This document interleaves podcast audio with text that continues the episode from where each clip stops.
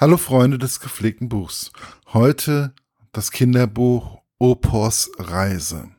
Ein Buch von Esther Kinski und Falk Norman.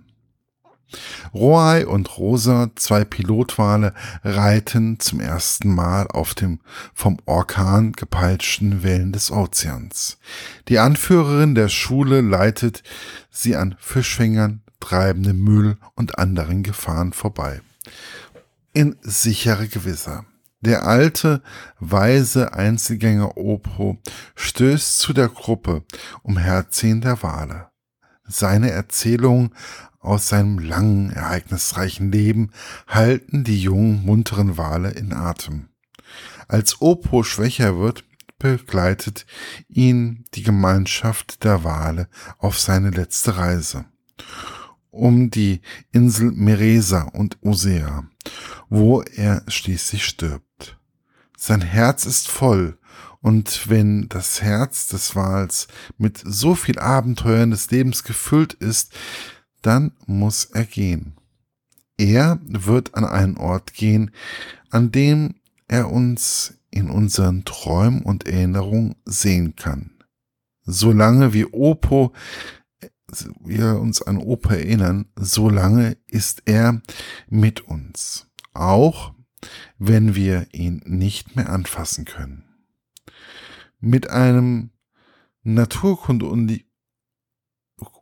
mit einem naturkundlichen Anhang, der den Kindern in Wort und Bild die wichtigsten Eigenschaften und Fähigkeiten dieser faszinierenden Meeresriesen erklärt.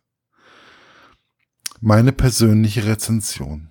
Ich liebe ja Kinderbücher. Man kann natürlich sagen, die hat man schnell gelesen und das stimmt auch. Aber ganz so einfach ist es ja nun auch nicht. Zum einen unterscheiden sich die Kinderbücher von der Bindung, zum anderen auch vom Text-Bild-Verhältnis. Bei manchen denke ich, dieses diese Bücher wollen nur unterhalten. Und dann gibt es Bücher, wo ich denke, da ist auch eine Botschaft enthalten. Manchmal kann man das Kind als Kind auch etwas lernen. Sprich, diese Bücher haben Inhalt, wobei ich denke, dass die meisten Kinderbücher doch auch eine Botschaft haben. Opus Reise ist in diesem Fall etwas ganz Besonderes es bringt den Kindern das Verhalten der Wale näher, den größten Säugetieren auf unserem Planeten und im Besonderen die Pilotwale, die auch als Grindwale bekannt sind. Aber das ist eigentlich Nebensache. Esther Kinski schreibt eine unwahrscheinlich rührende Geschichte über die Jungwale Roai und Rosa die mit ihrer Schule, also dem Zusammenschluss der Wale, den alten Walopo auf seiner letzten, auf seiner letzten Reise begleiten. Sie schildert den, Liebes, den Lebensstil der Wale, die ja auch in einer Gemeinschaft leben und zeigt in diesem Buch, wie wir Menschen in den Lebensraum der Wale eingreifen. Die Autorin beschreibt glaubhaft, dass Wale wie wir auch um ihre Toten trauern, ohne dass man befürchtet, es sei zu traurig und nichts für Kinder. Die Bilder von Falk Norman passen einfach gut dazu.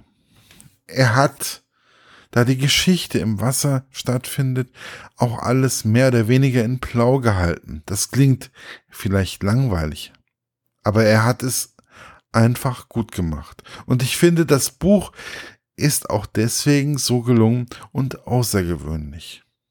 Wenn die Geschichte vorbei ist, bekommt man auch noch einiges über Pilotwale erklärt, was man, so glaube ich, auch als Kind versteht. Ich würde mich auf alle Fälle freuen, mehr von dieser Art Kinder- und Bilderbücher zu lesen. Und ich denke, es ist schön für ein Kind zusammen mit den Eltern, Eltern etwas über das Leben der Wale zu lernen. Erschienen ist das Buch im Mattes und Seitz Verlag und man kann es noch für 19,90 Euro erwerben. Es klingt im ersten Moment ziemlich teuer, aber ich kann euch sagen, für diese 61 Seiten lohnt es sich etwas tiefer in die Tasche zu greifen. Bis bald, euer Markus von der Seite literaturlaunch.eu.